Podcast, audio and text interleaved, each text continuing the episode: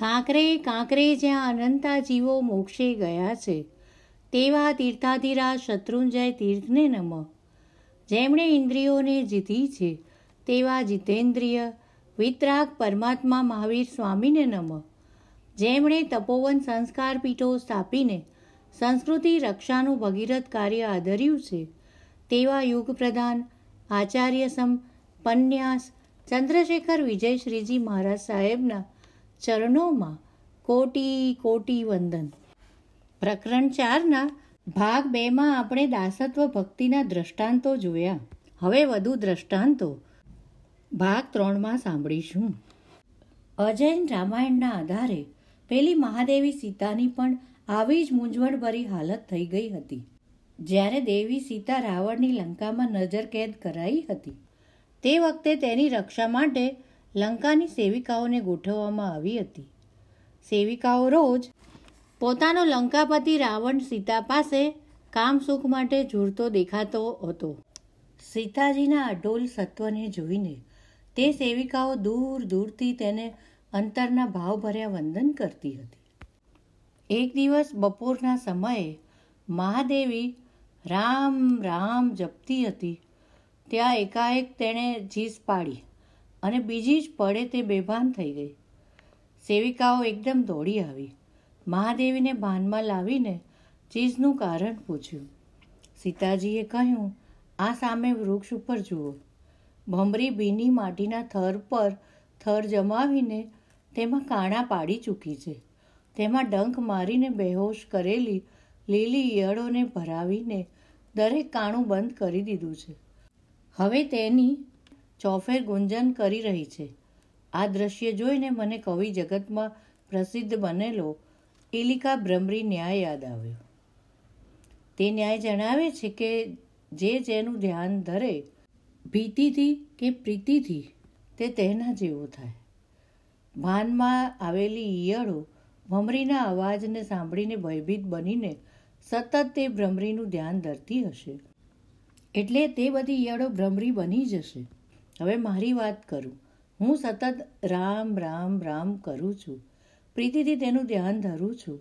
તન્મય થઈ જઉં છું. તો હવે સવાલ થાય છે કે શું રામનું ધ્યાન ધરતી હું? રામ બની જઈશ? અરે રે, મારે રામ બનવું જ નથી. મારે તો સદા રામની દાસી સીતા જ બનવું છે. મને રામ બનવામાં જરાય રસ નથી.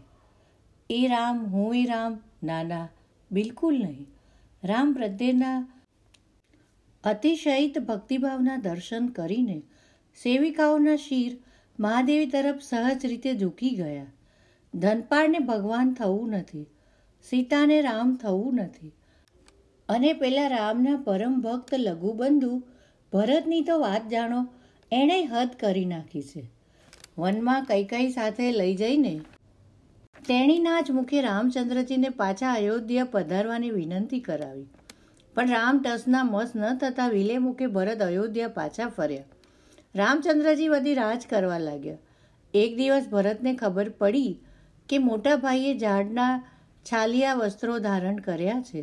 તરત જ ભરતે પણ રજવાડી ઠાટના વાઘા ત્યાગીને છાલિયા વસ્ત્ર ધારણ કર્યા. ભરતને ખબર પડી ગઈ કે મોટા ભાઈ ફળો ઉપર રહે છે. તરત ભરતે પણ તેમ જ કર્યું. ભરતને ખબર પડી કે મોટા ભાઈ પર્ણકુટીર બનાવીને તેમાં રહે છે. ભરત માતા કૌશલ્યા પાસે ગયા. પ્રણામ આદિ કરીને કહ્યું, હે માં, જો તારે મને જીવતો રહેવા દેવો હોય, તો મને અયોધ્યાના પરા સ્વરૂપ નંદીગ્રામમાં રહેવાસ કરવાની રજા મોટા ભાઈ ઝૂંપડે રહ્યા અને હું રાજમહેલમાં રહું, એ વાત મારા માટે બિલકુલ સંભવિત નથી. કમ અને પણ માતા કૌશલ્યાએ રજા આપી. ભરત નંદીગ્રામ ગયા. ત્યાં ઝૂંપડું બનાવીને રહેવા લાગ્યા. રોજ માતા કૌશલ્ય આદિને પાયલાગણ કરવા માટે અને રોજનું કામકાજ કરવા માટે થોડોક સમય તેઓ અયોધ્યામાં આવી જતા. પણ એક દી ઝૂંપડે સૂતેલા ભરત રાતના બે વાગે એકદમ જાગી ગયા. તેમના મનમાં લાઈટ થઈ કે મોટાભાઈ ધરતી ઉપર સૂએ છે એટલે મારાથી તેમની સમાન કક્ષામાં ધરતી ઉપર કેવી રીતે સુવાય? મારે તેમનાથી કાંઈક પણ નીચા સૂવું જોઈએ. ભરતે શેષ રાત્રિ રામના જપમાં વિતાવી. સવારે ધરતીમાં ખાડો તૈયાર કરાવ્યો. તે ખાડામાં તેમણે શયન કરવાનું ચાલુ કર્યું. કેવી કમાલ છે આ ભગવાનના દાસોની. તેઓ ભગવાનની સમાન બનવાનું પણ ઈચ્છતા નથી. તેમણે તો સદા ભગવાનના નોકર, ચાકર, દાસ ફરજંદ રહેવામાં જ રસ છે. જેને ભગવાન વહાલા લાગી જાય તેમની આવી બધી મનોદશાનો આપણે તો તાગ પણ પામી ન શકીએ. મીરા કહે છે, પ્રેમ ગલી એટલી બધી સાંકડી છે કે તેમાં બે પ્રેમીઓને સમાઈ જવું એ ઘણું મુશ્કેલ કામ બની જાય છે. પણ ગમે તેમ હોય, એ સંકળાશનો આનંદ પણ અપૂર્વ અને અવર્ણનીય હોય છે. જે એને અનુભવે છે, એને જ એ વાત સમજાય છે. પ્રેમ ગલી હતી સાંકડી, તામે દો ન સમાય મીરાના જીવનમાં એવી કોક કાળી વાદળી મનના ગગનમાં ક્યારેક ધસી આવી હશે કે તે વખતે તેના મનમાંથી વિદાય થતાં યોગેશ્વર કૃષ્ણને કકડતા અંતરે કહેવું પડ્યું, મત જા જોગી, મત જા. હે જોગી, જો તારે જવું જ હોય, તો મને જીવતી બાળી નાખીને જા. અગન ચંદન કી ચિતા જલાવું, અપને તન કો જલા જા. જય વીરાય. પદો દ્વારા ભક્ત ભગવંતને કહે છે, તું મોહરાજ સાથેના મારા સંગ્રામમાં મારા જીવનનો સારથી છે. જરૂર જય પામજે. હે દેવ, પાછો ન પડીશ.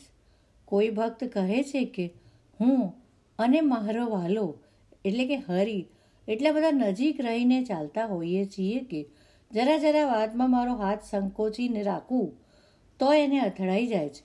શું કરું?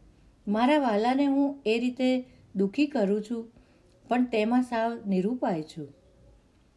હરીને હિંડતા લાગે મારો હાથ. જે પ્રિયતમ હોય, તે નિકટતમ હોય જ.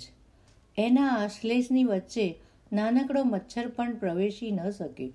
ગીતાજીના અંતિમ અધ્યાયમાં શ્રી કૃષ્ણ અને અર્જુનના આશ્લેષની દિલ ધડક વાત કરી છે. બસ અહીં જ માનવ જીવનની સફળતાની ઇતિશ્રી આવી જાય છે. જે પ્રિયતમ, તે નિકટતમ. હવે લાખ રૂપિયાનો સવાલ એ છે કે ભગવાન શી રીતે વહાલા લાગતા હશે?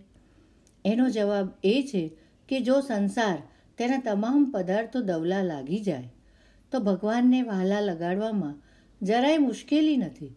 સંસારના દેહ વગેરે પર પદાર્થોની આસક્તિ જ ભગવાન પ્રત્યે વહાલ પેદા કરી શકતા નથી. સબરસ અને હરિરસ બે સાથે સંભવી શકતા નથી. કાં સત્સંગથી સંસાર દવલો લાગે, કાં દગો, વિશ્વાસઘાત, જૂઠ, હિંસા, અન્યાય વગેરેની સંસારમાં અનુભૂતિ થતાં અખાની જેમ સંસાર દવલો લાગી જાય.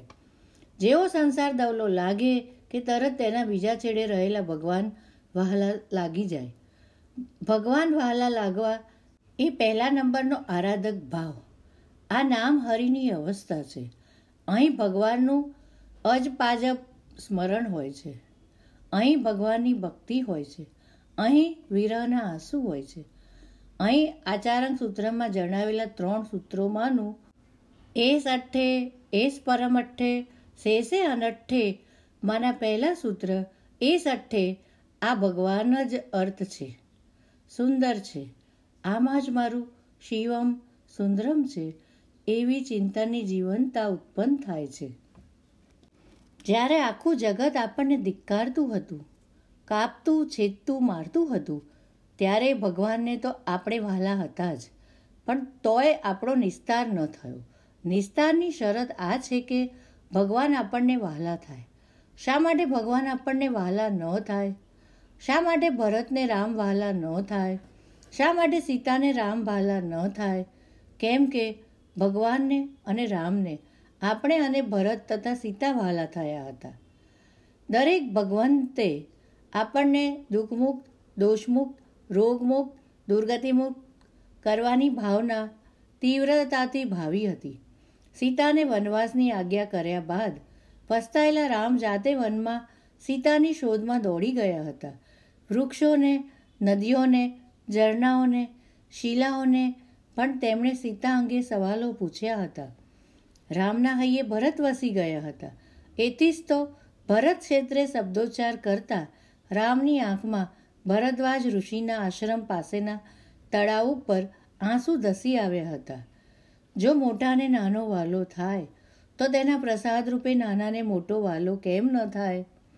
જન્મેલું બાળક લગાતાર મહિનાઓ સુધી ચૂમીઓ ભરતી, આલિંગન કરતી રમાડતી, ખવડાવતી સ્ત્રી એટલે કે માતા સામે ટીકી ટીકીને કેવું જોયા કરતું હોય છે. પછી એ મમ્મી એને વહાલી થઈ જાય, એમાં શી નવાય? પપ્પાનો નંબર બીજો રહે, તેમાંય શી નવાય? પુસ્તકનું વાંચન કરતાં કરતાં, જાણતા અજાણતા કોઈ ઉચ્ચારની અશુદ્ધિ રહી ગઈ હોય, તો મારા અંતઃકરણથી મિચ્છામી દુક્કડમ તથા શ્રવણ કરતા સર્વ ભાગ્યશાળીઓની ફરી વધુ આવતા અંકે મળવાની વિનંતી સાથે રજા લઉં છું. જય જિનેન્દ્ર.